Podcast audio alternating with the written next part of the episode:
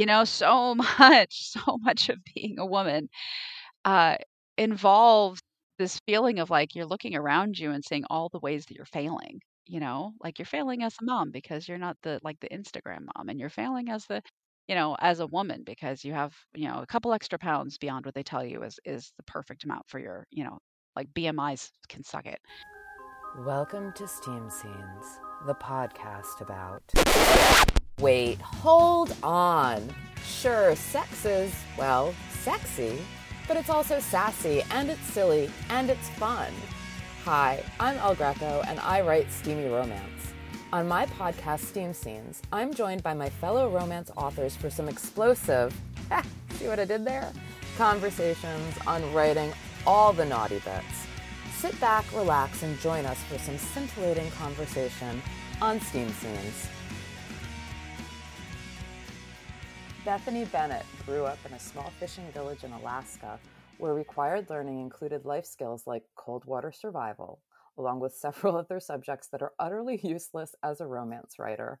Oh, I don't know about that. Um, eventually, eventually settling in the Northwest with her real life hero and two children, she enjoys mountain views from the comfort of her sofa, wearing a tremendous amount of flannel, me too, and drinking more coffee than her doctor deems wise. Welcome, Bethany, to Steam Scenes. Thank you so much for being here. Oh, thank you for being here. You know, it's kind of funny when you laughed. You're like, I don't know about that. And I thought, well, I do know where the heat centers are in the body now. Yeah.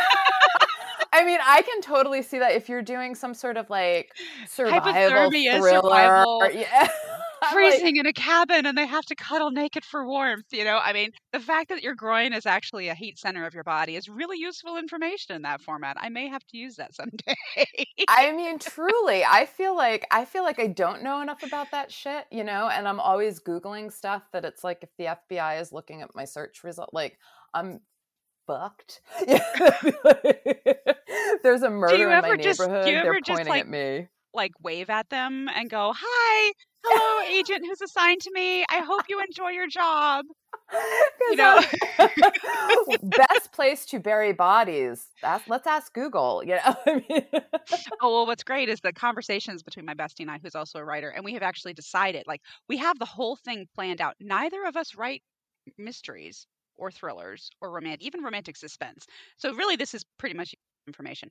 But we've decided that if you're looking from like a radar kind of thing from from a an airplane looking for fresh graves, what you mm-hmm. really need is you really need to actually bury them like standing up, which means a whole lot more digging on your part. But oh, yeah, but it's a narrower hole. it's a narrower hole that does not look like a grave. That's actually And so we have like a whole plan. And our husbands worry about us, but we have a whole plan just in case we ever need it. well, thank you for that tidbit. Now I know how to bury the bodies. Nice. Who says you don't learn anything on a podcast? Right. We are nothing but Telling servicey. we are providing a service to the community.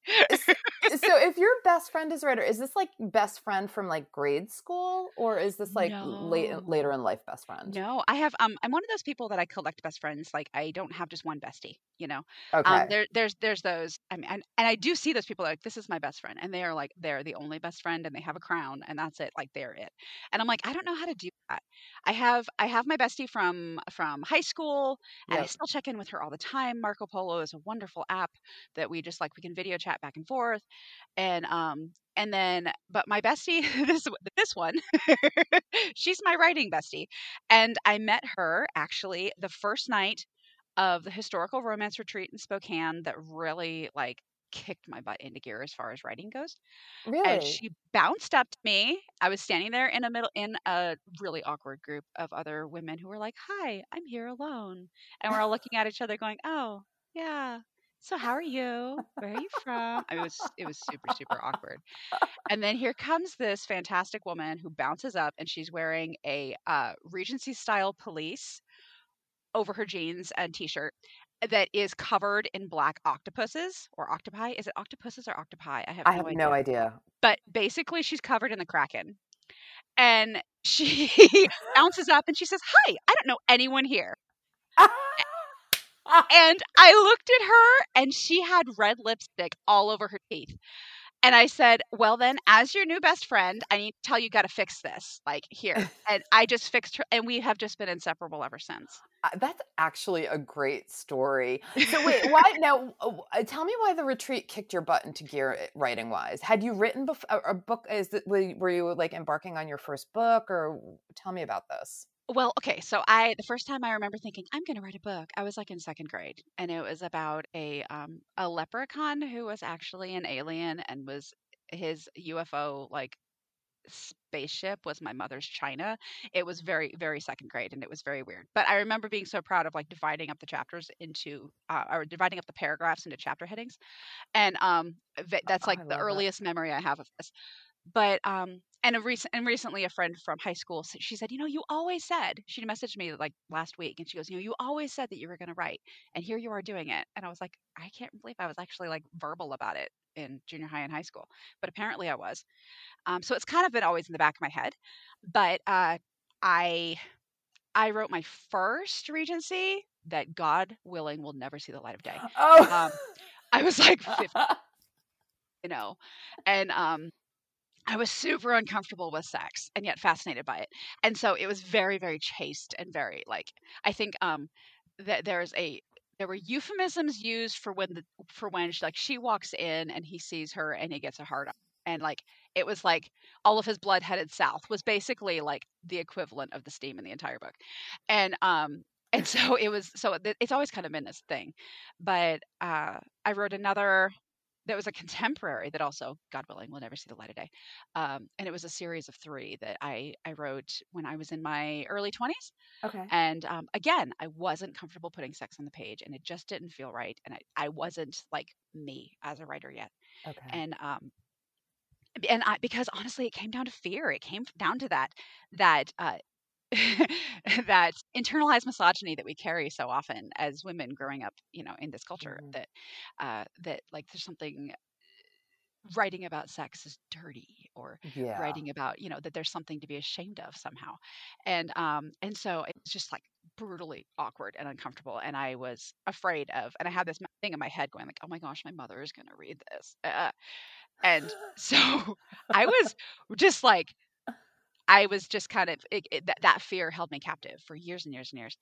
And i finally got to um i call uh 37 was the year of fuck it. I mean i was like i finally got to the point where i was Mm. old enough to be like i don't care. This is me. Oh, how fantastic! and so that coordinated or coincided rather with uh with me going to this historical romance retreat in spokane. And um it is it is this gorgeous event i mean like it's like 200 readers that are all passionate about the historical romance genre. People dress up. There's all sorts. it- It's just it's it, it, they are my nerds. They are my people. I absolutely love it.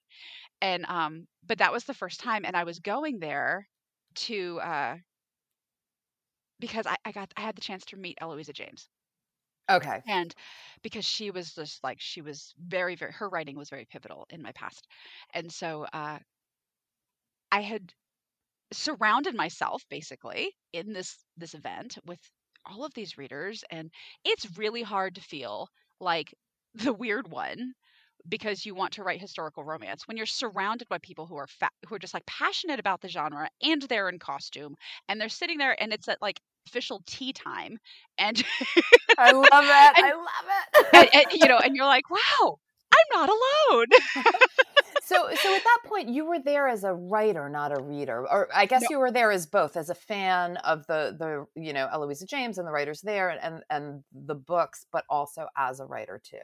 Well, I was there as a reader at that point, and I Okay. had this idea. I had this one scene, Mm. um, and which ended up being uh, like the balcony scene in Any Rogue Will Do when he goes under her under her skirt and um, out on the balcony at their engagement ball. It's a masquerade ball because I the big dude and I had to have a skirt that was big enough to you know accommodate a big dude. And Regency is really bad for that, so they're in masquerade.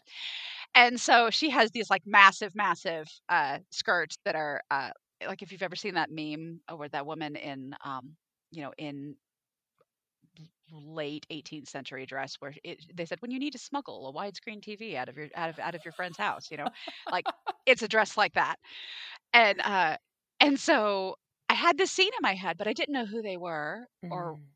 what like why they were there beyond the obvious. And um and so I was talking and but I had certain elements of it were really really clear in my head, like her white knuckling the balustrade of the of the balcony, you know, and having to stand there and pretend that everything was okay as she was coming. And like I had like certain elements of that scene in my head. And so I was at lunch or tea or something with uh, this group of lovely ladies and um, and the woman that's now you know my critique partner and bestie and uh and they they'd asked well like do you ever want to write one do you ever because so many of our readership actually really does want to write too Mhm. and um i was like well i have this scene and so i told them about it and everyone's like i would read the hell out of that book write it and um and that was the first really like encouragement that i had Wow. received and Wow. so and then of course uh, my friend uh, she she writes uh she writes as daphne chase but she is she's agented she's on submission um and she's uh and so she was so funny because she goes and shoves me in front of the first the first author we come across hey beth tell her about the scene Ah! i'm like i'm gonna kill you but it ended up just being one of those situations where I, um, you know, there was a lot going on in that week for me of like being like, wow, I'm not alone. And Yeah. I'm not the only person that thinks that this would be a fun scene. And I'm not like, like maybe I, I- you know, I need to do this. And so she shoves me in front of this, this author who's uh, lovely. She writes um, medieval for, uh, for Harlequin Historical, and her name's Nicole Locke. And she, uh, and so I'm babbling about this scene, right? Like I have no clue of like a pitch or an elevator pitch or anything, right? I'm just like, blah, blah, blah, blah, and yeah, I know that very well. Yes. and bless her because she stood there for all of it, and then she leans over and she put her hand on top of mine and she looked me dead in the eyes and she said, "Are you serious about this?" Huh. And it was the first time anyone had ever asked me that, and it was the first time I ever had to own it out loud. And I said, "Yeah, yeah, I am." And she said, "Okay, then write your scene and figure out who they are and connect with me on Facebook and we will message back and forth and I'll help you through this." And she did. oh my God. That's She Amazing. so She generous. so incredibly generous with her time and um with her time and her attention and her I mean she is anything I know about craft I learned from Nicole and her shoving books in my hands basically across the distance. But uh through the entire drafting of Any Rogue Will Do, she and I checked in um via messenger at 8:30 every night. What's your Mm. word count? How are you doing? Are you writing? Kick your butt into gear. Like, you know, every single night.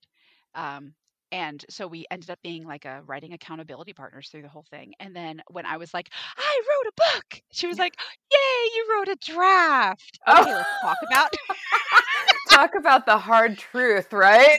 let's talk about POV and let's talk about show versus tell. And let's talk about and then I just got to edit the hell out of it and learn like really basic craft stuff for the Yeah. next like year and a half basically until I thought that it was ready for other eyes. And um and kind of the rest is history. Like I, I entered it into two um, RWA writing contests, and I uh, I tied for first place on one of them, and I came in third as a finalist um, in the other. But the one where I came in third was um, that's where I got my agent from, and so and my agent is just like phenomenal. She's absolutely amazing. Very And- cool. Yeah. And, and you submitted, so you're public. You're you you didn't self-publish. You're no, traditionally no. I'm right? traditionally published. I am Okay. traditionally published. Yeah. Um, part of that is just because I look at uh, in my critique group that we have. Uh, she there's one there's one lovely uh, self pub. Her, she publishes as Catherine Stein, and she does really really cool like steampunk stuff. And um and so I see what Cat does. Right. I see everything she has to do, and I'm like, I just want to write kissing books. Like, oh my gosh, the amount of work to be an indie author yeah. is absolutely just mind blowing. Yeah. And um and so I guess you could say that like at my core I was like I was wanting to be lazy about it. I was wanting to just focus on, you know, just writing. Um but but even even being traditionally published, there's nothing lazy about it. It's just yeah it's i mean i don't you know and I, I don't think i don't think it's i don't think it's lazy i mean i think part of it is like steampunk for example like there are just certain Oh, you know, there are just certain genres within the genre, let's say, or, or, you know, that that are actually really hard to find publishers for. You know, Yeah. because the topic is so niche. Like I think steampunk is one of those that's like super niche that publishers are just like, eh, you, you know what I mean? And they'll be like, well, if it was Regency, or well, if it was this, or well, if it was that, and you know, and I think that uh, you know, as a writer, sometimes you're just like, yeah, no, I can't write that, and so I want to write this thing, and um, and you know, and the publishers because it's not you know in vogue, the publishers just don't touch it. Exactly. They have You to know, be willing to, to sink, you know, so much money into it and kind of be guaranteed of a payback.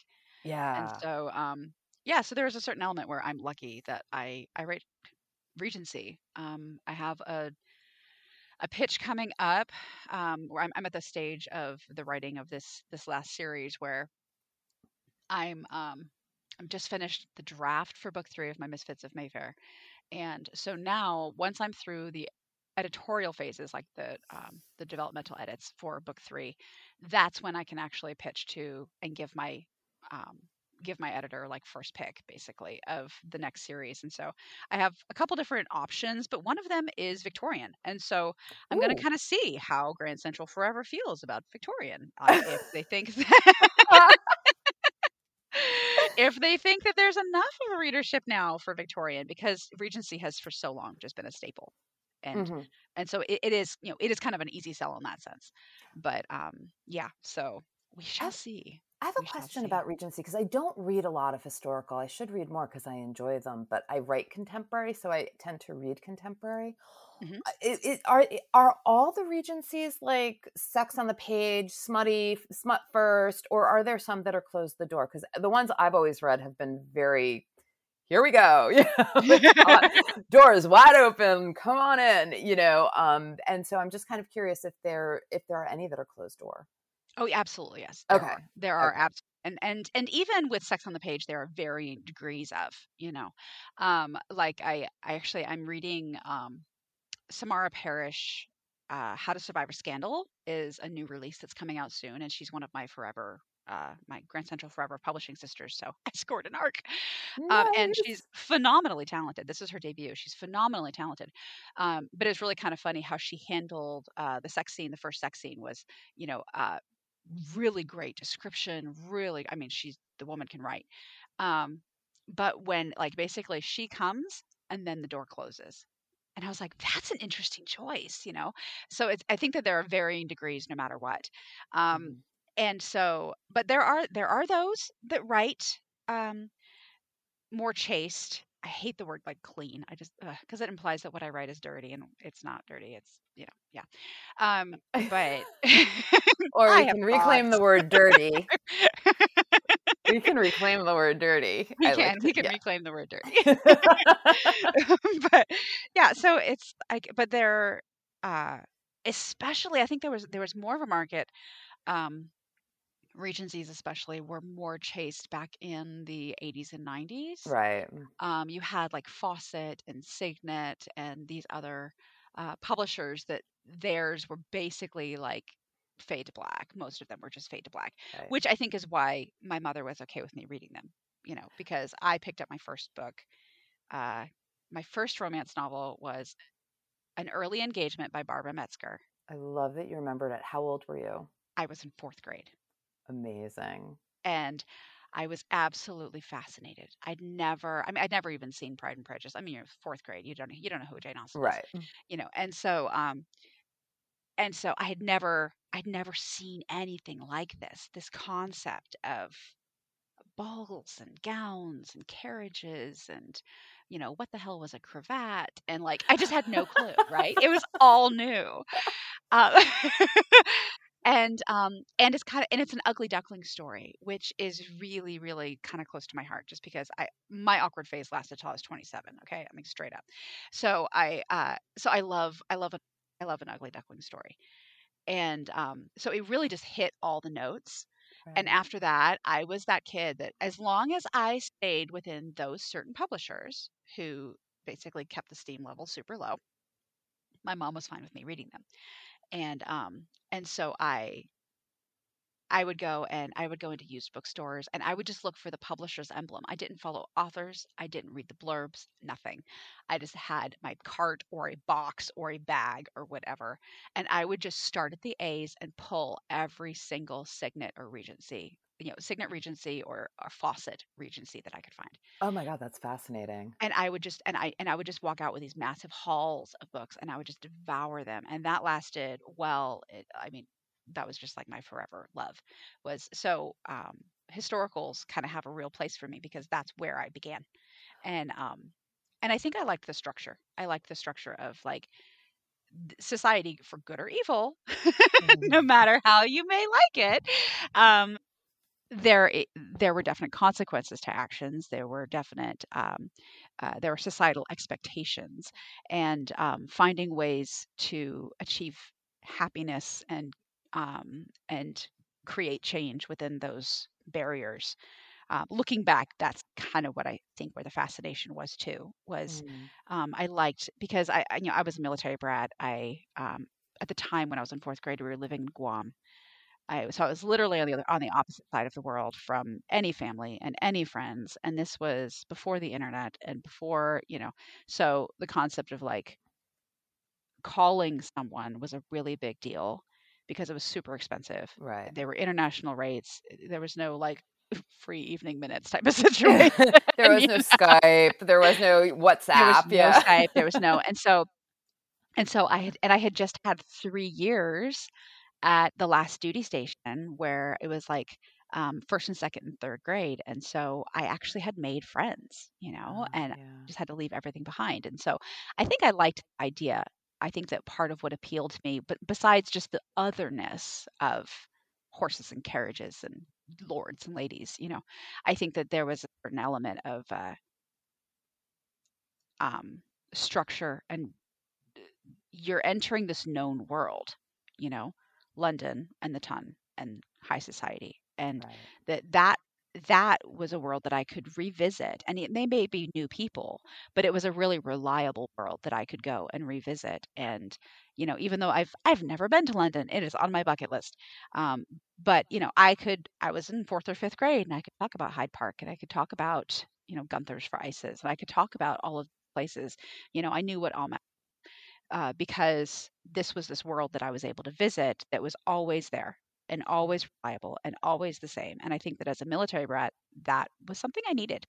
Yeah. Yeah.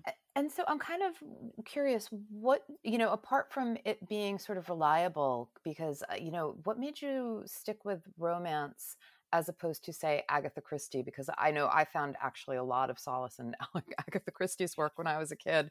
Oddly, I don't know, murder and mayhem is like in my DNA, apparently.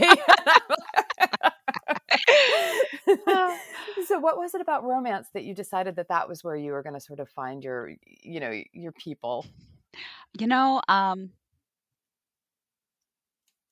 i think maybe a little bit of uh, you know my mom reads reads uh, cozy mysteries my mom reads mysteries she doesn't like uh, anything you know hardcore she's very much a cozy person right. Uh, and she jokes because she's like, "Well, there's nothing interesting in a romance. Like it's just, you know." I was like, "Yeah, I know. Someone has to die for you to care." And so, so, so well, I don't know. There's also Sidney Sheldon and Danielle Steel. You know, I Jackie Call. I used to read all that shit when I was a kid too. and so, yeah, but they were a little bit too like, you know, I mean, um, my mother was definitely a gatekeeper when it okay. came to what I was reading at that age, and um, those you know those gatekeeping tendencies are still present today even though i'm in my 40s and so she's a little bit horrified at what i write but um oh, no. okay she's okay she's a lot horrified at what i write there was an entire conversation about if i pray and ask jesus if it's okay before, before i actually open my laptop and uh and so whoa so i how gave her how, yeah. Whoa yes yes all of the yes all of the yes uh, she was. Uh, we have there are three girls in my family, and she was. I and don't get don't get me wrong. I love my mom. Um, but she really was perfectly situated to be a mother of teenage girls during the purity movement of the 90s. I'm just saying. Like, wow. She was perfect. So, yeah, there's a certain element there of. No um, wonder it took you a while to feel comfortable writing with sex. Yeah, there was always that feeling of like, like, oh my gosh, my mother's going to read this. And then I finally started writing Any Rogue Will Do, and I was like, my mother's never going to read this. Are you kidding me? And so it kind it was very liberating. And then she actually went and did. I mean, but I had to have I, I, I in her copy. There's actually there's a list of pages to avoid, and there's like Oh, and as I'm like going through and I'm writing down what pages like for her to not read because she asked me to do this, uh, so so that she could read the book without without the dirty parts, right? Is what she said, and so um so that's why I actually I have a sales graphic that's like five stars, really great except for the smut. Direct quote from my mother. Um and uh and I just cracked it cracked me up, and so I had to make a sales graphic out of it. oh really my great god, except for the smut. fantastic. No, and I'm like, you didn't even read the smut. Come on. I think it's really great with the smut, but thank you. I bet she did read the smut. See, I would love to know if she actually did, but she I claims she, didn't. did, and I have a feeling she probably maybe enjoyed it. but she feels like she has to be like, oh, that's bad. Like there's just yeah. It's, it's Yeah. funny. Societal expectations. And when you're yes. Right, Yes. right, right, right. I would love it if one day she actually admitted that she did and that she actually gave me feedback on that. Besides just like, I can't read that. So I think that would be great. But honestly, she's going to be lost to hell in book two. If she actually reads book two, West End Earl, comes out at the end of June. And there's a sex scene in there that I absolutely freaking love. And I was really tempted to actually give it to you for, for this podcast, except that it, it's not. it's out. a major pivotal plot point Oh, it's kind of a spoiler. Okay. And it was a total spoiler. And I was like, ah, I want to talk about it so bad. But it's like, I'm like, no, I'll just talk about the other one that I really loved in, in, in Any Rogue Will do because, yeah. well, without uh, spoilers, what did you love about it? Like, just like generally, what was it, It that you're just like, oh my god, I love it. Okay, I love it because um, Fee, uh, Ophelia, Fee is the heroine of that book, and she is a complete and total badass. And uh, part of, okay, not part of her journey, her arc is her reclaiming femininity. Um, that means in the way that she dresses, in the way that she thinks of herself, in the way that she carries herself, and definitely in the bedroom. Um, because she has been living as her brother for the last 10 years. It's a girl in pants story. Oh, Um, fabulous. and it's not a um it's not a situation where like you know she um she wants to be you know in you know her, her brother for whatever or she wants to be you know like you kind of you always get this thing where it's like a short period where they're in pants and and that was always kind of the use of the trope but this was uh, she it was for safety it was for safety reasons so she has to impersonate her brother who died and basically she's a, they're twins and she um thankfully she just naturally is built in the way that she's able to success- successfully impersonate a man Okay. and um and i also wanted to write a heroine who was completely without curves Mm. um my my first heroine is is she's curvy she's lush and i loved the way that uh, ethan just adores lottie and just thinks her body is just blows his mind right but I, I also wanted to explore like the opposite end of that spectrum right where like if you're a woman especially during the regency when having curves was good Yeah. you know curves were were were lovely um and um that was kind of their standard beauty involved curves well now basically she's built like you know one of the the runway models that you see now you know in new york fashion week zero curves and everything is straight lines and everything is bony and everything is like she's that she doesn't carry fat on her frame that's just the way she's built. And um and so i really wanted to explore that where like take that and put it into a time when they wanted to have curves and they wanted to have breasts and they wanted to have hips and they wanted to have all those things. And how as a woman how do you feel? How do you feel about Mm. your body? And um and as a man loving a woman who is built like that when your society around you has expectations of, of the opposite you know how does that work and so i kind of wanted to eh, ex- explore that a little bit and um, i have a friend who is built like that and she was my sensitivity reader for for oh, my I was like, I was like, this is your body, basically. So, and she was fantastic. To, she was really, really wonderful. Um, very open, blunt conversations about like, you know, the first time you get naked with a guy, what do you cover first? Like, what are you most uncomfortable with? What do you, you know? wow. And so that was fantastic to have that, um, that kind of support from a friend. And, uh, but anyway, sorry, big long answer to a simple question. Um, she, this scene, she is uh, at this point they have been sexually involved. She knows that she loves him. He said that he loves her. He um he uh but she she overhears something and realizes that a lot of what he's been saying um, doesn't jive with what what he's been telling her. And Oh. basically, on his side, like he's just desperately trying to fix everything. Mm. And but he's because now that he knows, I mean, they've been friends for years, but now he knows that she's a woman, and so eh, he's now been sucked into this concept of like, well, she's a woman, so I'm not going to bother her with that. And so she realizes that that's what he's been doing, and she realizes that everything else is going on, and she basically she goes and she rocks his world and leaves him hanging with balls on purpose, Ah. and essentially just gives him the finger as she walks away. oh. and it's the first time that I have ever written any. I mean, it's, you can't call it a hate sex scene because it's not hate sex, but it's super pissed off, angry sex. But he has no idea. For her, it's this like deliberate calculation of like, fuck this. I am going to take control of this. I get to choose when I say goodbye. I get to choose how I say goodbye. This is for me, not you. And she makes sure she gets off and she walks. And honestly, and it's just like, and it's such a different dynamic than what I'm used to writing. it's such a different dynamic, but every time I go back and read it, I'm like, oh, damn, I love her.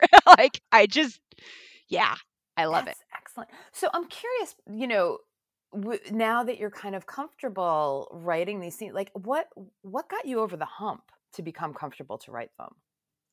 Um, I really think it was like, it was, I turned 37. It was the year of fuck it. I mean, I just, Really? I finally got tired. You know, um, I really got tired of even thinking about what someone else thought. Mm. even like and beyond thinking about it but then worrying about it and then on top of that like changing yourself to accommodate their opinion um right. you know so much so much of being a woman uh involves this feeling of like you're looking around you and seeing all the ways that you're failing you know like Yeah. you're failing as a mom because you're not the like the instagram mom and you're failing as the you know as a woman because you have you know a couple extra pounds beyond what they tell you is is the perfect amount for your you know like bmis can suck it like right. it, like they have this whole like it, it's like we're bombarded all the time with feeling like we need to change It is extraordinary how yeah. often we fail, isn't it? It really really is even though it's not necessarily failure is it No, it's it's not. It's individuality it's really extraordinary how often we fail. Um, you know, like the the what what are the ones that really get to me is when you like sort of like you know uh, ten things that you're you're folding your sheets wrong, or you know what I mean. Like I bet you don't know how dirty your bathroom really is. I mean, it's every. Oh, oh, thanks. like oh good something new for me to worry about Oh, thank you Great. So I'm not scrubbing my grout well enough. Thanks for telling me that. Like it, and it's putting it like, in print and putting it like not only can, are we not cleaning our bathrooms like like not only are we shamed for maybe not cleaning our bathrooms on the daily but then if we do do it on the daily we're shamed because i bet you don't know where that dirt is really hiding it's really kind of mind-blowing i don't see like i don't see articles about like guys like cutting your grass wrong. Right. And then yeah and then you have um and then you always have the counter article that is like set aside the scrub brush and go outside and play with your kids in the sunshine because these are the golden years and you shouldn't have to worry about the condition of your house because parenting is more important. And i'm like just ah Actually, it's hurry up, clean clean your bathroom more thoroughly faster so that you can go out and play with your kids so that you don't miss this time in life. and then make sure that you're also meeting your deadlines at work because who needs sleep Exactly. and by the way, you should be working because you are a woman and you can do everything. right Yes. it's yes. a little freaking exhausting man it's a little exhausting. exhausting it is exhausting. And so, and then they're like, oh, but you shouldn't be reading or writing smut now, should you? Well, Jesus Yeah. Christ, we need something. we do we we really need like you can do anything you want but only do this Right. Unless you like look at the magazines that are like, you're doing sex all wrong. and you do have to wonder too like remember the old the, those old cosmos where it's like you know 13 tricks for a better blowjob and i'm like dude it's really not that complicated i mean like uh, how how much are you having to stretch for writing material if like every every every month it's some new trick to do to his knob. I'm like, really? I mean, it's kind of kind of straightforward. There there are some really enthusiasm is the only thing you need. Really, oh. truly, enthusiasm is the only thing you need.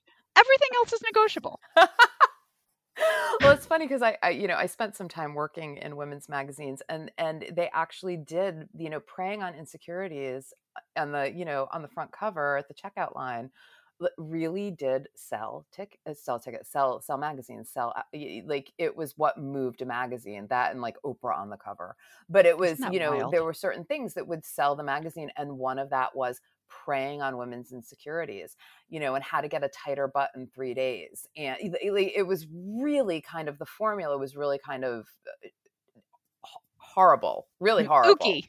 yeah Ookie is a good word it, it, it was it was really it was really disgusting and part of the reason why I got out because I got I felt like you know I was working in um, beauty and fat and fitness and a little bit of fashion but god me and fashion did not get along. Um and and it was to the point where it was like we were like telling women to do dangerous things oh. in in pursuit of this you know this sort of like you know this this this weird perfection that you know and perfection is different in everybody's minds yet the industry sort of forces uh, into a sort of perfection mold that you have to be buffed and glossed and you know no grays and this size and this weight and this bra size and all of that and most of it is is comes you know is actually just kind of like you know comes out of like male fantasy it's out of a male's brain you know it's just yes. poof this is what the guy says is perfect and and it's not and okay no tangent sorry bunny trails but bunny trails are fun but i completely agree i completely agree and i think that maybe that's why uh, romance still holds a stigma in, in so many areas where it, because it is it's the audacity mm-hmm. to explore pleasure from a female gaze it's yep. the audacity to reclaim our sexuality and you know to be in in that and i think that's probably why i love that scene in west end earl is because it's about her. You mm-hmm. know? Yep. angry and she's like i want one last memory that i know for sure i know exactly what the fuck is happening. Right. And she makes it and she walks. And i think that there's a certain like there is there's there's you know the audacity to actually claim your sexuality to actually pursue pleasure um and yes there's a big there's a massive factor uh, in romance of these are two people that are coming together like whatever gender or whatever like these are two people or more that are coming together that are um experiencing pleasure and looking for pleasure and yeah. giving pleasure and receiving and being open and honest and that's all really wonderful and beautiful um, but i think there's also that certain element of where you have to acknowledge that this especially if you're in a historical format uh, the heroine claiming her right to decide with reclaiming her right to make sure that she is getting what she needs out of it. Right. And um and so yeah i mean that scene may not hit readers all of them may be like oh my gosh like using sex as a weapon. And as a general rule no i don't condone using sex as a weapon. In that particular instance though i think and so um and so yeah, I think that's probably why I why I really like I love that scene, but it is the like the details of it if we were to actually read it, it it would totally be a spoiler. And so okay. I'm sorry. Here I am talking about something. I'm like, and I didn't give it to you to read because I mean, you can't like read that. it.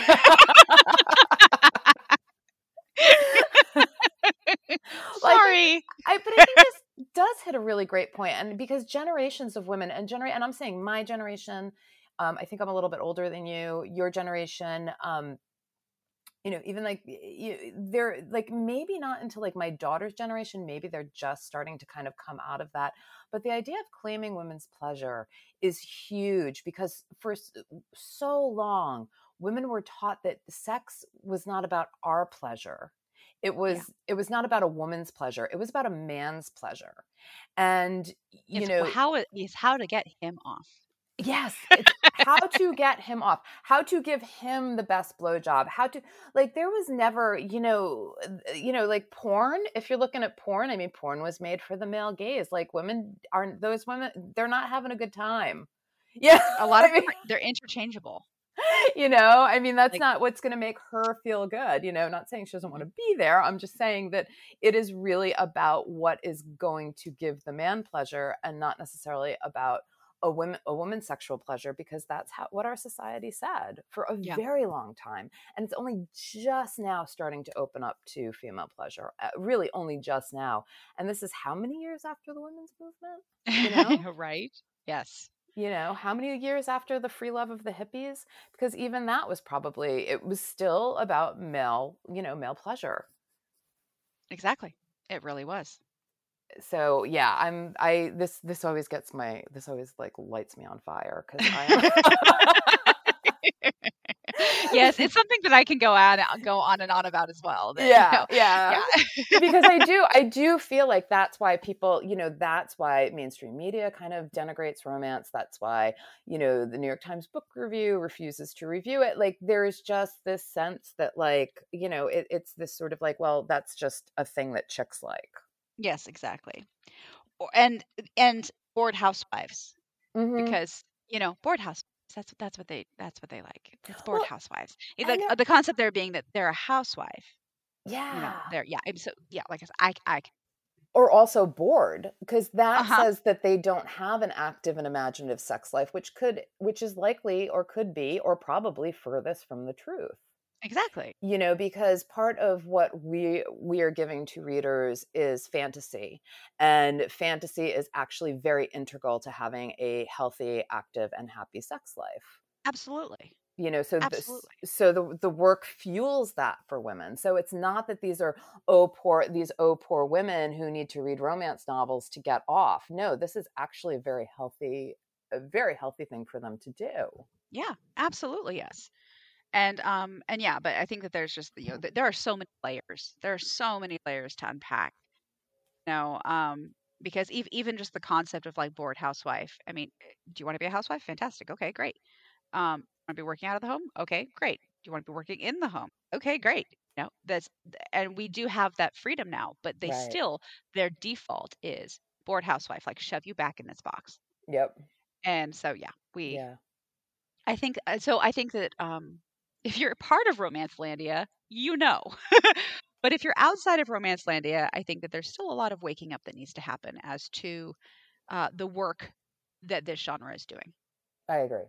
I completely agree. And given the fact that it is uh, like a billion dollar industry, the fact that it is perpetually ignored, you know, they don't ignore um, billion dollar industries, generally speaking. And yet this is one that is constantly sort of shoved aside. Yeah. And and and just kind of like you know they close the like close the door. Talk about close the door. They close the door on the industry like it doesn't even exist. Exactly. It's just kind of shocking. It's kind of Yeah. shocking. okay, so to you, Uh-huh.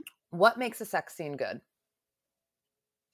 Um, for me, it has to be the emotional connection. Mhm. Um, I am very much of just an emotional reader. Um, I don't necessarily. I mean, like there's obviously there's different types of erotica and things like that, you know. And some, but some of it is just complete and total pure fantasy, and it's body parts, and um, it's not necessarily the emotional connection between the people. I, I, for me, I need to have the emotional connection in order to not be bored. Because let's, let, I mean, let's be real. There's only so many ways that tab A and slot B work together, and I need to know why should I care about the people doing this together. Right. And so um, for me, it's the emotion, um, which is why if I'm sitting down to writing a, to write a sex scene, um, I have to have a dialogue first. Mm, Like that's what starts it for me. I have to have a piece of dialogue, and that piece of dialogue gets me into their head, gets me into you know whatever it is. Um, you know, the scene that we're going to read today is I I knew that I wanted them to actually be like. eh, Maybe some people could twist it and say it's a little bit profane, saying like the words of the, the Church of England, you know, during sex. But I wanted them to be using the vows that they would actually be saying like during sex. Um, and so that and that was the dialogue that I had. And I had uh, the piece of dialogue when like when he actually like really sees her breasts for the first time, and he's like, and and, she, and she's like, I mean the normal response to you know. and um so those were the pieces of dialogue that I had for that for that scene. Okay. And so I think that um, when I'm writing, I have that I have to have the dialogue, be able to get into the moment, because otherwise it's like, yeah, they have sex. And I'm not one of those writers that you know puts in caps and you know inserts you know insert sex here, and then going with the story. I I'm very linear when I'm writing, and so I have to be able to be like, all right, wherever I'm at, whether that means that I am driving and dictating or if that means I'm in the middle of a coffee shop and like if someone you know looks over my shoulder well then they're going to get an eyeful aren't they they should probably respect people's privacy and just I just so like if that's what's on the docket for the day that's what's on the docket for the day that's what we're writing You're the second interview this week that said that. Well, you should be you should give people their privacy. I love it. I love it.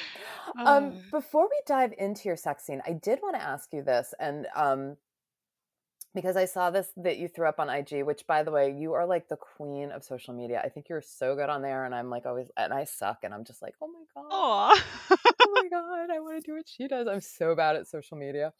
Um, the, but you had written an Instagram post about romance novels playing uh, that you were working on an article uh, about how romance novels played a role in your journey out of domestic violence, and I wondered if we could just talk about that for a minute because sure I was like, wow, that's that's really big stuff. Um, what what was that role? How did how did they bring you out?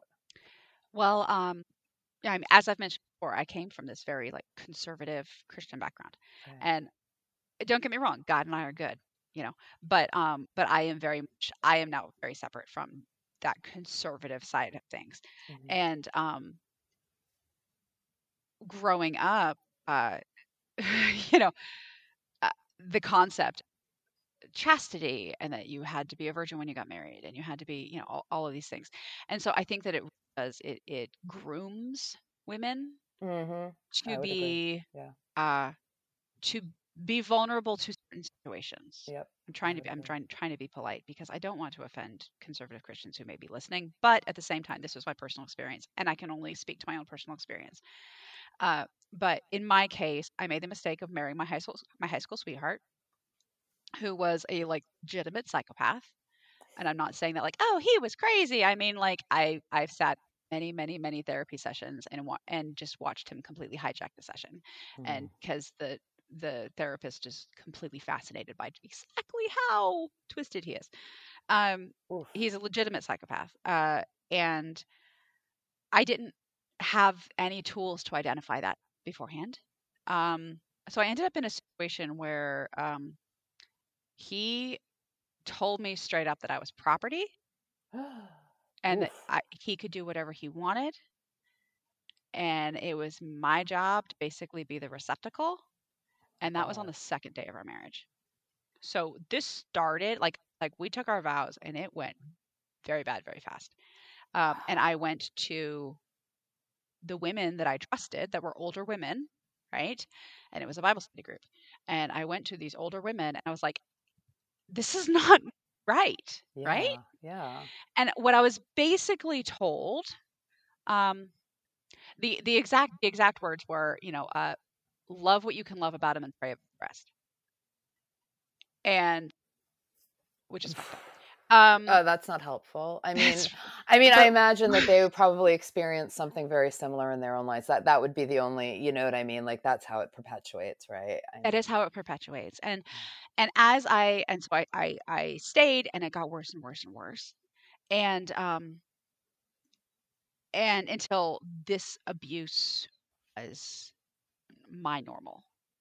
ugh. Um, it was mental. It was it was physical. Um, he didn't ever like curl up his fist and punch me, but um, it was a lot of sexual assault. A lot Mm. of I'm not thinking about you anyway. Your opinion doesn't count. Mm. Um, a lot of like just straight up just doesn't care. Like I was a thing and I was an object, and um, some really brutal, awful things.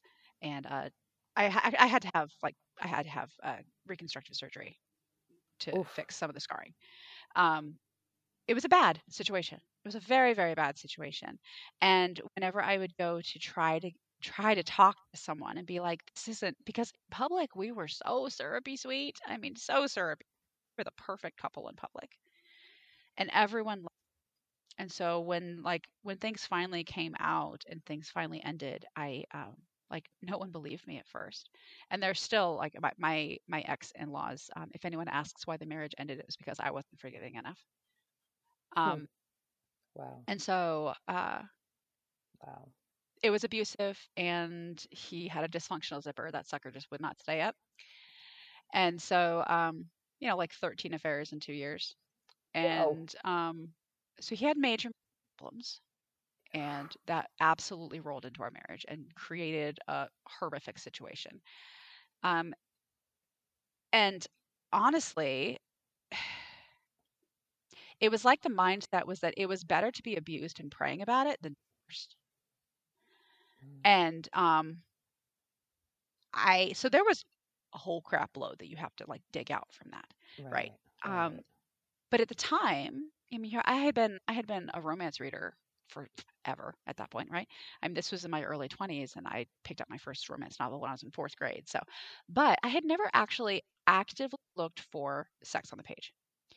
And at the time, I could only read historicals because the last thing I wanted was to Mm. actually read about like contemporary people Right. Of course who had their shit together and weren't getting like pummeled Of course. and treated like objects and Right. horrible, right? Like I, I didn't want to read about other people that I could bump into on the street being happy and actually getting it right. Right. Um, and so I had to ha- I had to escape to my historicals. Um, and at the time my marriage i didn't i didn't want to read the i mean like I, I i was still conditioned to believe that like the sex on the page was like ooky right? Um but again i every time you would read it like that that's not what i recognize that wasn't my life. Mm. and so um, i did i was at the time i was very much sticking to my good old reliable chaste historicals. And once again complete and total escapism. Um, once I got through my divorce and I was a single mom and I was, you know, it was a mess.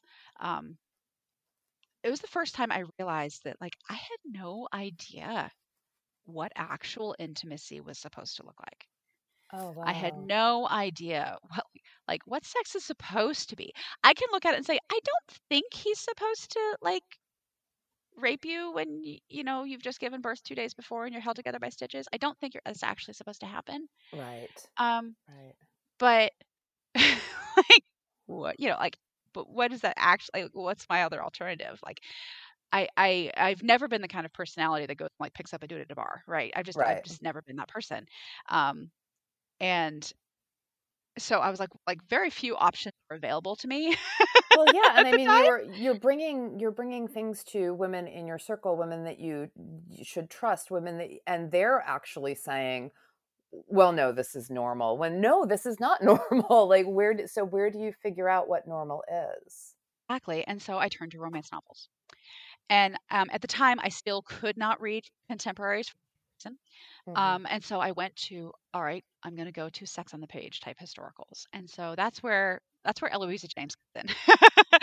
because um, Okay. she was she was at that point she, for several years, so there was a backlist, and um, she has a really great approachable way with her with her characters being very real and very flawed, but Mm-hmm. still, I mean, and they make mistakes, but they handle them, and um, and which you know, of course, is just good writing. But at the time, it was very revolutionary for me, and um, that's when I actually started deliberately looking for sex on the page, deliberately trying to figure out what is this supposed to look like, and uh, that's where we ended up. Um, that's in in many ways, re, uh, historical romance novels with explicit sex on the page were my tutorial of what I should expect.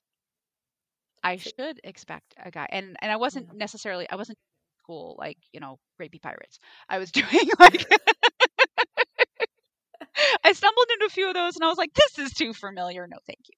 And um and so yeah, you that that was like my schoolroom where I was trying to figure out, and and I think I was doing a lot of I learned a lot of the things that most people you know when they're dating in high school and you know they they they make mistakes. You have the guy that's a loser, and you have the guy that's like, eh, the timing's wrong. And you have all those things, right? I didn't have any. I had married my high school sweetheart, and I'd married him young, and um, I didn't have any experience beyond him. Right. And so uh, this was actually like my way to kind of peek into that um, learning in a safe way. That's like- extraordinary. Like That's no one was touching me. Yeah. You know, I had complete control over when I closed the book. I had complete control over what I was going to skip. Like it was a safe thing. you could learn at your own pace, kind of. I could. I could learn at my own pace. I could choose my own format. I could choose, and that's when I really started discovering, like, because when you're in that situation, you don't really have sexual fantasies. Right. Um, right. there, there's a very much a disconnect. For me, at least, there was very much a disconnect between my body and what was happening to my body. right. Um, you know, like I, I spent, goodness, I spent years. There was one place back home in Kodiak, um, that's called Abercrombie Point, and in Fort Abercrombie, and it's absolutely beautiful, and it's the most lovely place in the world for me. And in my mind, I would go and I would sit on the point, and whatever was happening to my body was whatever was happening to my body, and I, I didn't have to be there. I had control. That was the only way I could control was to retreat in my head, to go sit on Abercrombie Point and watch the whales pass in the water and watch the puffins in their with their funky little bodies and little wings and listen to the listen to the waves and have the breeze on my face and I completely escaped. You had your disassociation. Yeah. Complete and total Yeah. disassociation. And so then when you're out of that situation, you have to rebuild and reconnect with your body. yeah. you yeah. know, Absolutely. Absolutely. You have to actually figure out like like am I capable of like actually climaxing with another person? You know, am I Mhm. capable of, you know, and especially when because of the damaged area that was um that was affected, like it actually like physically affected my clitoris. And so, you know, um because of all the scar tissue and everything. And so like it was a it was a real journey. This It was sounds like absolutely a journey. And um and I think that also uh you know, if there's any that is if this is sounding familiar to anyone, Yeah. um, I I urge people to go to um, thehotline.org. It's www.thehotline.org. It's the National Domestic Violence Hotline. Okay. Um, the reason I say national versus going to your local is you don't have to worry about talking to someone on the hotline that you're going to run into in the middle of Walmart next week. right. And especially when you're in a small town like um because even though we were he was in the military we were we were moving around. We like we're still in a small town. It was just near an air force base. Um and so uh there is a, like there's this almost incestuousness about small towns where like everyone knows everyone. Everyone's dated everyone's you know, and so it's uh you know i remember the first time where i was like holy holy crap like that was rape. Like Yeah. And actually attaching the label to it. I remember the first time that happened, and I remember very clearly going, but I can't walk into the police station because his Yeah. sister works there, Oh. and I oh. can't walk into the hospital because his mother works there. She's an RN there, and and and I was like 19 or 20, and traumatized and didn't know that I could walk in and be like, I need to make a report, and that woman is not in the room. You know, I didn't know that I could walk into the hospital and be like, I need to be seen, and that woman does not see my file. Like, I, I didn't know that I had that agency, that I had that ability, Right. that I had that right, because you're traumatized, you know. Um, and so, I, uh, I really, really encourage people to, you know, if they're in this situation, to understand that they they're so much better on the other side. Yeah. It's Yeah. scary as fuck going to the other side, Yeah. but it is so worth it. Yeah. But once you get through, and it's therapy. yeah. yeah, and therapy and romance novels and and therapy and hold the men in your life to the standard of what you see in romance no- novels. Like the the good, the health the healthy ones. Yeah. healthy ones. Yeah. Um, you know, because yeah, I mean, there's we have wonderful, lovely, inky dark corners in our genre, but um, the uh, but yeah, as far as like the healthy relationships that you see, when if you would not accept a hero in your romance novel to be a cheater or to hit his hit the heroine or any of that, if you would not accept that from a fictional man, then Don't why are you accept it accepting from it from a real guy? Right. you know hold the men in your life accountable to the same standard that you do your fictional men And and I think you know you you can probably speak to this when you do get out. You do find a network of women who are going to be there to hold you up and support you. yes And they might not be the ones from your current, you know, from your current exactly situation or your current world. But when you do get to that other side, there is going to be a whole lot of women with their arms open. yes and can i just say that it is so it is so wonderful um because it's funny because like that article hasn't been published anywhere yet. Um my my publicist has it she's placing it you know i don't know where it's going to end up. Mhm. um but i made that one post on instagram and um you're the second podcast that has said hey can we talk about this? And that is absolutely wonderful. Um for so many years i mean like it's it's been it's been years and years and years and years and i've had years and years of therapy and i've had, Yeah. you know since since these events. But um and my life is good now. My husband is an absolute fantastic man. I have two beautiful kids. I'm like yeah, life is good okay? Um and there's hope and healing and a butt therapy on the other side.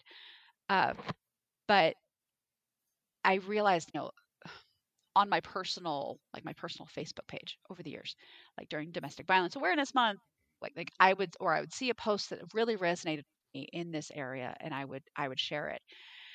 And there it was crickets as far as Mm. interaction goes.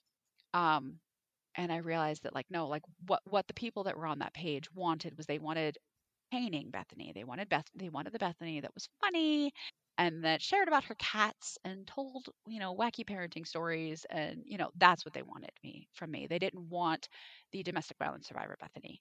And it was kind it was disheartening. I mean i still shared it but uh, there was every time after those first few times you know i would realize that like one's going to like but it's a matter of like i'm not actually sharing it for them i'm sharing it for me. Yeah. and i'm sharing it for someone who may need to see it Well, Um, that's sort of the thing too. Even though it was crickets, I think that there were probably a lot of women that it, hit, you know, it really sort of touched them in a certain way, and they needed, like you said, they needed to see it, but maybe they can't be as forthcoming with like a like or a, you know, because there, there is, you know, I mean, you live through it. There is that sort of insidiousness of the spouse that might be you know checking up on things or controlling certain th- you, do you know what i Yeah. mean you know? So i think i think that in a way i do kind of give people maybe a little bit more grace than they deserve but you don't know what's on the other end yeah you don't know you what's on the other end and so but i love the fact that um romance romance saves the day again!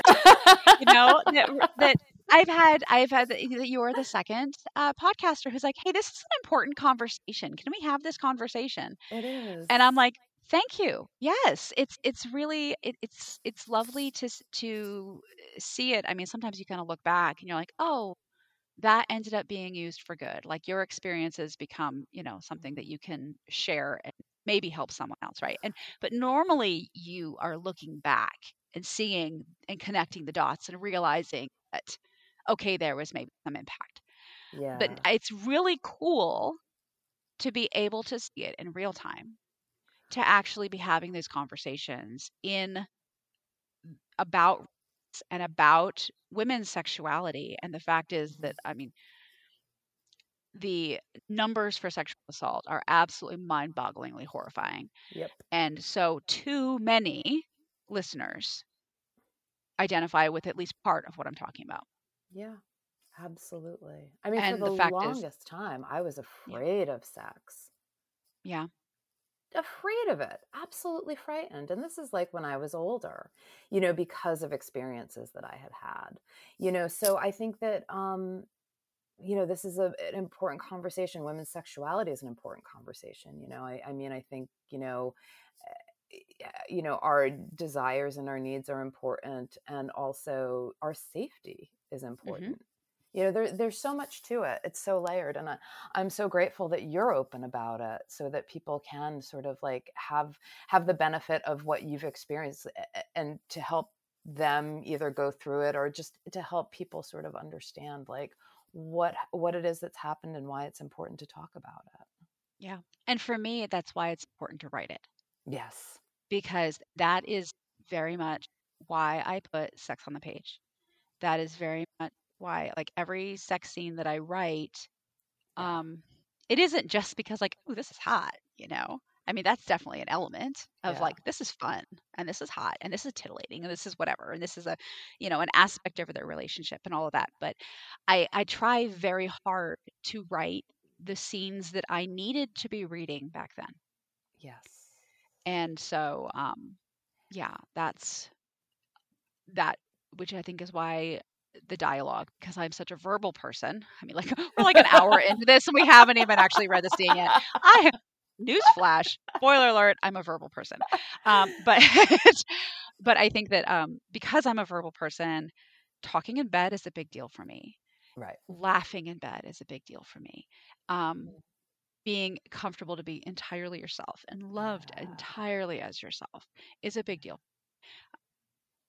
You know, I have been hurt directly because of like how much I talk. You know, I mean, like it's funny the things that therapy cannot erase all of it. Um, they do give it does give you perf- perspective, but Mhm. I heard over and over and over that why would any man want to touch you? All you have to do is open your big fat fucking mouth, and no one would ever want to touch you again. Ugh. And I gotta tell you, like that leaves a Ugh. mark. yeah, of course. it And so I think that there are elements where, like, when I'm writing, some a lot of times these scenes are just one big middle finger. Where it's like, oh yeah, she's gonna talk. She's gonna talk to the entire fucking thing, and you can't do anything about it. And you know what? It's gonna be good. It's gonna be good. It's gonna be good. you know, it's it's funny because I, you know I came to terms with a lot through writing writing sex with my with myself and my own comfort level. Um, you know, with sex and my body and you know what was weird and what or what I thought was weird and is this weird and you know all of that. I really feel like writing through it actually really helped me mm-hmm. you know and so um and reading it of course too but for me it was really just it was really the act of writing and being able to sort of like really get comfortable with it through that Absolutely. although it still takes me forever to write my scenes but that's a whole other conversation I'm, just kind of curious because you met Eloisa James. Did you ever tell her about how much of an impact her work had? Because I haven't met her, but I've seen her in documentaries and stuff, and it seems like the type. She seems like the type of person that would just absolutely like embrace you and be lovely. She is the classiest lady. Yes. She is absolutely the classiest lady. And um, you know, actually I didn't tell her, my husband did. Oh my Uh god. the Wow. last the last night of the historical romance retreat, they have a big regency ball. Everyone is in costume. There's like period dancing. There's food. It's amazing. It's just this phenomenal experience. And my because this was uh, just in Spokane, my husband w- went with me, and so he was he was in you know he was in costume and he Oh, was, how it was fantastic! he was just- he did. He dressed up. Bless the man. I was like, well, I'll try to kind of keep it. And he goes, no. Ace, do this. If you're gonna do this, do it right. Foof me up. That's exactly what he said. Foof me up. I'm like, all right, buddy. You're gonna get lace cuffs and you're gonna have a lace trim cravat, and we're gonna do this and we're gonna do it right. It was fantastic. Um, so he is just he's the best. Um, Oh my god! and yes, awesome. like that exist. Um, and, but he marched right up to Eloisa James and said, "Thank you for writing books that kept my wife believing in love until I could get here to prove to her that love is real." oh my god! I'm about to cry. And yeah, Wow. he did it. I didn't do it. He did it. Wow. Yeah. Wow. What was her reaction? I um, she was she was like a little bit like boggled. I think you know yeah. a little bit like, "Wow, I wasn't that." You know, like. Yeah. I'm just standing here trying to get a petty for, you know, like I didn't expect that. But uh, she was she was incredibly gracious and incredibly lovely, and um, I think she said something along the lines of, "Well, you know, like, well, well, it's it's your job now to keep that going," or something along those lines, you know, you know. And and then he stood there and talked fishing with her husband. It was great. Um, oh, how wonderful! Oh my god, that's wild stuff. so yeah, um, but it was really funny because I um, apparently Eloisa James, like I've talked to, I've met Julia Quinn and she's lovely. I've met Cathy Maxwell and she's lovely. I've met like, I've had the chance to meet and so many incredible authors that I just respect the hell out of, and Yeah.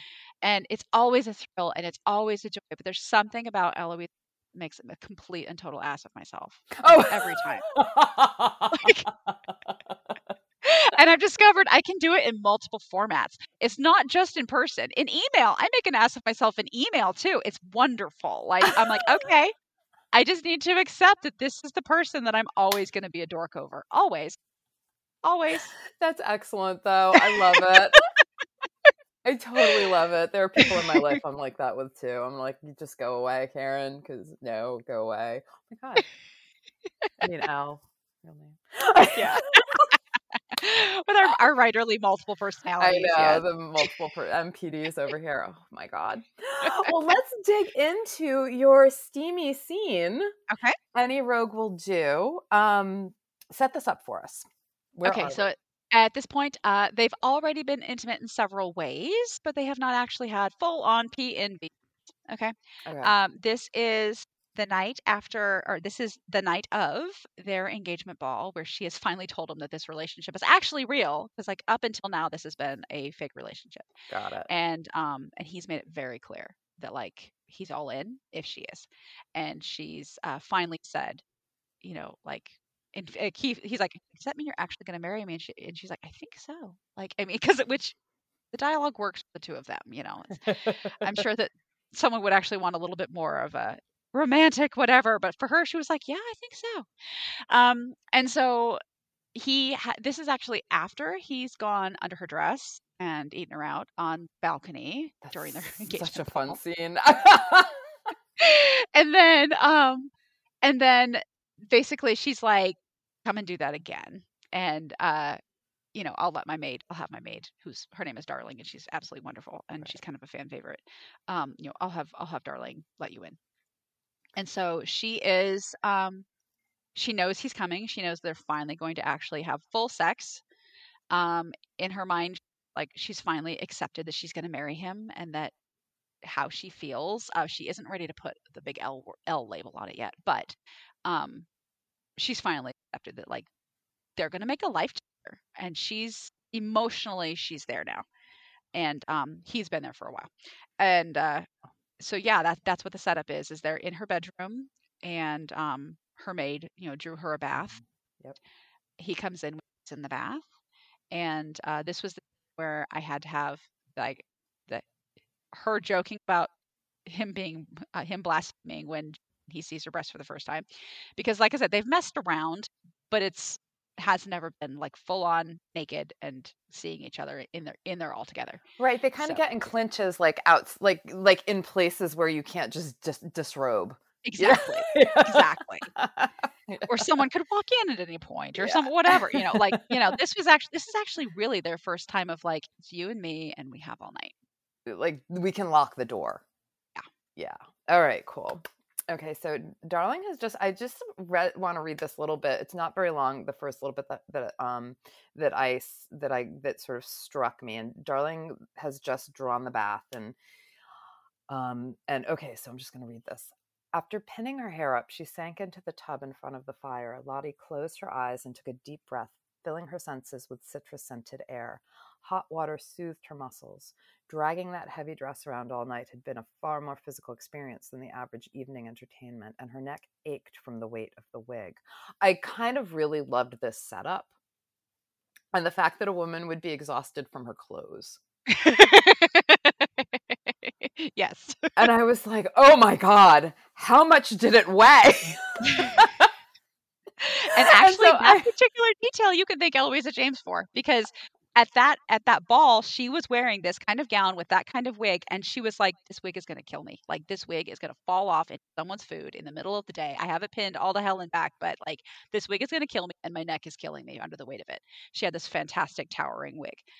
And so I I had it's funny the little details that you pull from life into your writing. Because I've never read I've never worn a giant towering wig. I don't I, don't know that but it just really drew me in because I was like, oh my god she isn't just drawing a bath because she wants to sort of you know foof it up as your husband says but but it is because physically she is actually exhausted because she's been dragging around this huge ass outfit yes. And Wait, now they wore a ton. and now she's about to like have monkey sex like go Mentally preparing herself. Yeah. yeah like you gotta rejuvenate i think she might need a snack too you know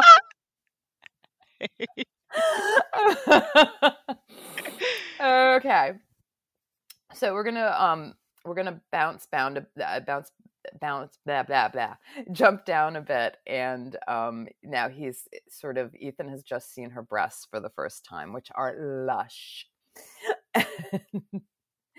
um let me see where are we? Yes okay. They stared at each other for a heartbeat. If only he could always look at her as he did now unrealistic but a fine goal. At last he reached her mouth and she welcomed him, tunneling one hand into his hair as if to anchor him to her.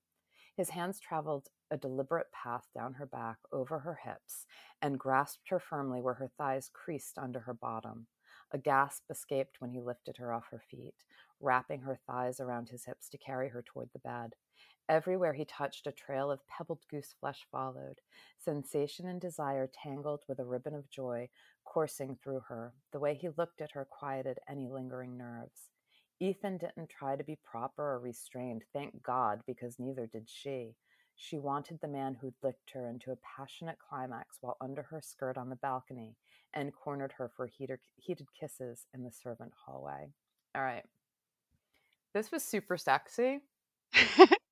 And I kind of loved how you slid us back and forth in and out of the sex sexy bits, like like speeding it up, slowing it down, speeding it up, slowing it down. The pacing of it was really I mean it was I mean it was lush like her breasts. And, so Well. I- and I was kind of curious like how how aware are you when you write this of the pacing? Um, in the actual scene itself, I think it just ends up being kind of organic. Okay. Um, the pacing of scenes, I tend to go like up and down and up and down and up and down, like right. scenes themselves.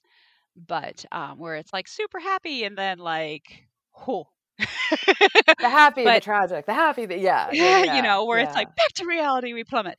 Um, but I uh, in this one, I, it was more about like her. It's her interiority, you know, where she was at emotionally, and she's connecting all of the dots. right. Um, Lottie as a character is very structured. Lottie as a character, she likes order. She likes, and so for her to allow herself to just kind of submit to sensation Mm. um she had to get there like she was never going to be the type of the type of, of heroine who just threw herself in and went yay this is fun you know um like that book three book three that's the heroine. She's just like this feels good let's do it. Um but lottie was lottie likes control she that's that's how she coped. So she had to there had to be that that back and forth within her of um deliberately making choices and connecting the dots before she finally felt safe enough to just trust him to carry her through it. Okay. Oh, all right. Whew, next bit. This was wonderful. This part, I love this part. it was like unwrapping the best present in the world with layers of clothing coming off his large frame. The edge of the bed dipped as he removed his boots and breeches. The shifting lines of heavy muscles on his back and arms enthralled her. His body differed from hers in so many ways, and she ached to explore every glorious inch. With one hand, she pushed him to his back across the bed, then crawled atop him. Skin to skin, she spread her fingers over the ridges and plains, finding the spots that made his breath catch. Whew. With sure hands, he settled her legs on either side of his hips. Pushing his hardness against her, he paused against her center. You sure you wouldn't rather wait till after the wedding? She reached for the bowl by the bed and handed him her, the French letter. You're Scottish. Who needs official ceremonies anyway? Didn't your country used to hand fast? Now show me how this works. We've we've been known to play fast and loose with the formalities, but I had to ask. He made a noise. Sorry, I can't do Scottish. I mean, I can, but right now I can't. He made a noise deep in his throat when she stroked him. The silky smooth hardness of his body was fascinating. Her giggles began when he tied the ribbon around the base of his re- erection. Darling's earlier teasing came to mind, and Lottie finally understood. Another short laugh escaped as, as a snort, and Lottie clapped a hand over her mouth to stifle the sound. Raising a brow, Ethan said sardonically, It's heartening that you aren't intimidated by what we're about to do, lass. How, she gasped. How could I be scared when your member is tied up like a little girl's pigtails? She leaned forward, burying her face in his chest, trying desperately to contain her giggles.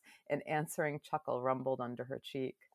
If you're going to laugh, at least humor me by calling it a cock and not my member. We, we aren't meeting for tea time, last. Tis a cock. The body part under discussion remained hard and ready between them. Recovering from the absurdity of seeing a satin ribbon around it, she stroked him again and felt the arousal within her flare when she repeated the word, I love your cock. It's a beautiful cock, especially with its pretty blue ribbon. But she would not say that for fear of collapsing with mirth again. this was so funny and so sexy all at the same time. But I have to ask you about the ribbon. I was like, is this a Regency cock ring? No, no, it's how they kept the the French letter on. Oh, It was it was a oh, sheath. It, was, a this sheath. I wasn't sure what a French was a letter was. I took I took that serious, like literally, like the like the French had something to say about this, and they sent a letter. No, a French. Okay, so history. Um, so a French letter was a sheath. It was basically it was like sheep intestine. So it was like right, and that's how. That, that's okay. why they had to soak it, so it was soft, right? And um, the main reason why they used it was actually to prevent venereal disease, but um, it has the fun, you know, it blocks the sperm, and Right. therefore, you know, it's it's an early version of what we would call a condom.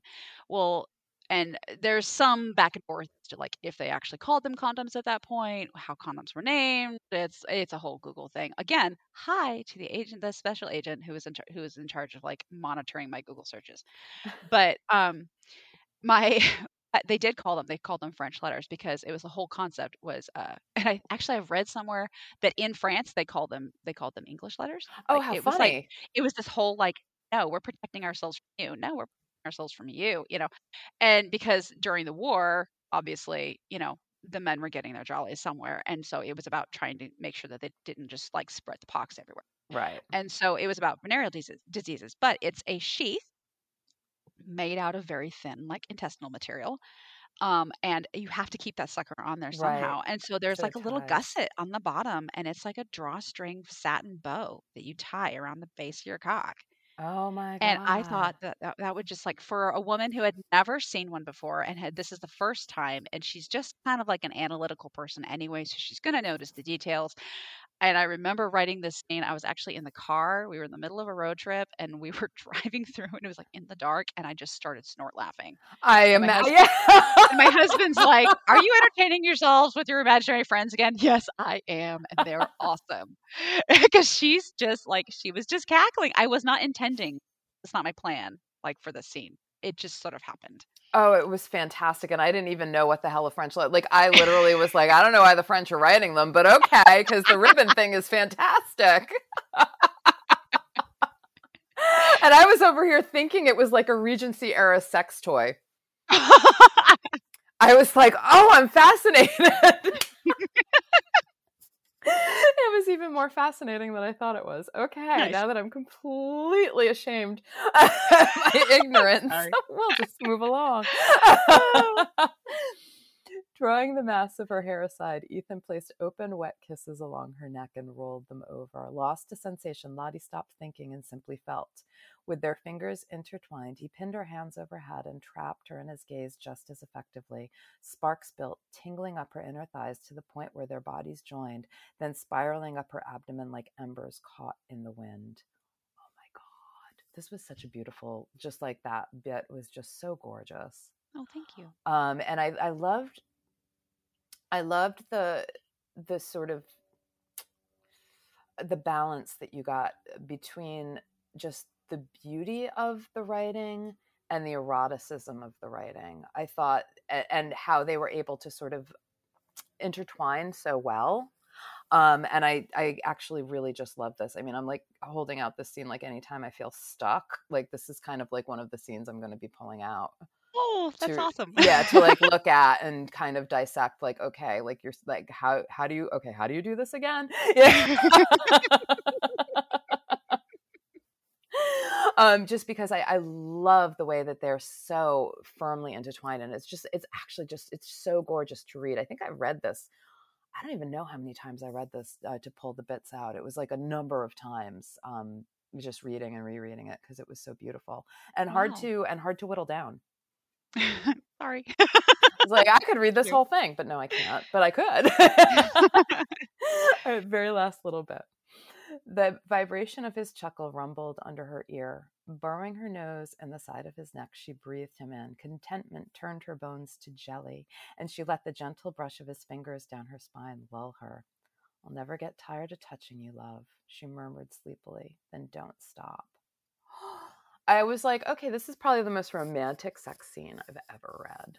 oh, wow. Yeah, it's absolutely beautiful. And it's so, you know, you know, again, I'm kind of coming to this in the I don't know, wh- at what point in the book is this? It must be pretty pretty far if they're if it's the the the night before their wedding night.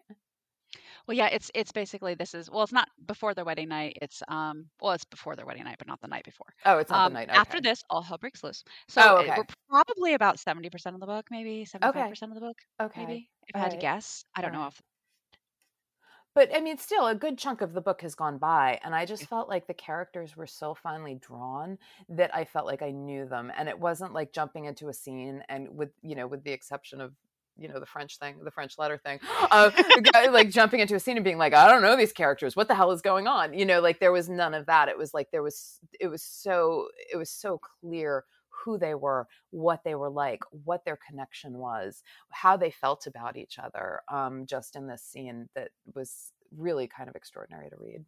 Thank you. That Oh, means a lot. Thank Yeah, you. it was it was beautiful. It was absolutely beautiful. So, so next up for you is uh, which one? Uh, Misfits of Mayfair. No, Mhm. Miss uh, West End Earl, second book two in the Misfits of Mayfair Yes. trilogy, which um, comes out in June. So it should already be out by this by the time this uh, this goes. Oh, cool. Okay. yeah, Because, yeah, so- June 29th is when it drops. So it's right at the end of June. Excellent. And uh, it that is that is Calvin's story, Cal's story, where um, you're uh, he's like the best friend in Any Rogue Will Do, and he was kind of a a reader favorite. They're like, oh my gosh, I can't wait for Cal's story. I'm like, well then, lucky you, you don't have to wait because that's that's coming up. no, because of the trilogy, did you know uh, who's like? Did you or were you kind of like by the seat of your pants with this, or did you have an idea of it was going to be a trilogy, who it was going to be about? Uh, once Cal came on the page early on, and he comes mm-hmm. on very early. He's in the first scene. Okay. I was like, okay, you're you're, you're the next hero. Like you're just because I kept having to rein him in. Okay. He's, I mean, he's basically, I mean, he's just a walking snark fest anyway. But like, I just kept having to rein him in. I'm like, dude, like, can it? You get a book. It's okay. You can chill. Like, just just you're next. Okay, fine. So there was no like. I mean, it was funny. I actually I, I read something somewhere where they're talking about if you're if you're writing a trilogy, then like you have to make sure that people want to read the last one, and so like take the most popular character and put the put them at the end. I'm like, yeah, I did. That's no, sorry. And so so in some ways it was just by the seat of my pants um, and uh, at the very very end of any World, i do mean the very end it's like the last three pages um, though it's in the epilogue there's a guy it's on the page if for people that haven't read it i don't want to spoil him i don't want to spoil it but um, there's uh, he's on the page like a page like literally like just like a page but he started talking and he again he was like funny as hell and really really loud in my head and i went oh oh you're the hero for book three. And so what i ended up with was actually every hero and heroine in the trilogy is either discussed or active in the first book so, did you sell the trilogy when you when you sold it, or did, you did. sell I book one? Oh, okay. It was, all it was a three book deal. It was a Okay. three book deal. Excellent. And so, um, oh, and because this this podcast will probably be live in June, um, is relevant information. Um, Any Rogue will do is going to be a Kindle monthly deal, and which of course means that um, the other formats will will definitely match, but it'll be only be $1.99 for the entire month of June.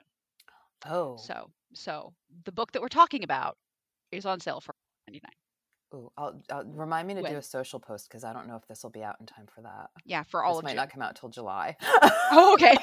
okay, well for all of June. I am I am Um, so yeah. luckily backlogged. For a while there, I, I was not backlogged, and then my day job got really busy, and so I moved to like an every other week schedule for the podcast, and and Yeah. now I've got I've got a, a good um a good backlog of interviews again. Um, so I don't I might go back to the weekly release now that my day job is kind of calming down again. I'm glad the day job is calming down a little.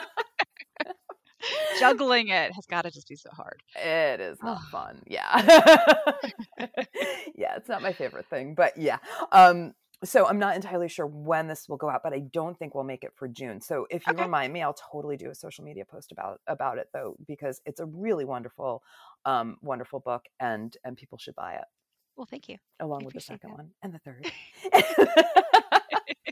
and yeah, but by then they'll be like, no waiting, and they can just dive into the second one. well, I mean that's sort of the great thing, right? Is like So does this mean you're a plotter or a pantser? Because I didn't ask that before. Um, you know, I what I usually tell people, like the the example I usually give, I am the dad who's on the road trip and who's lost and refuses to ask for directions.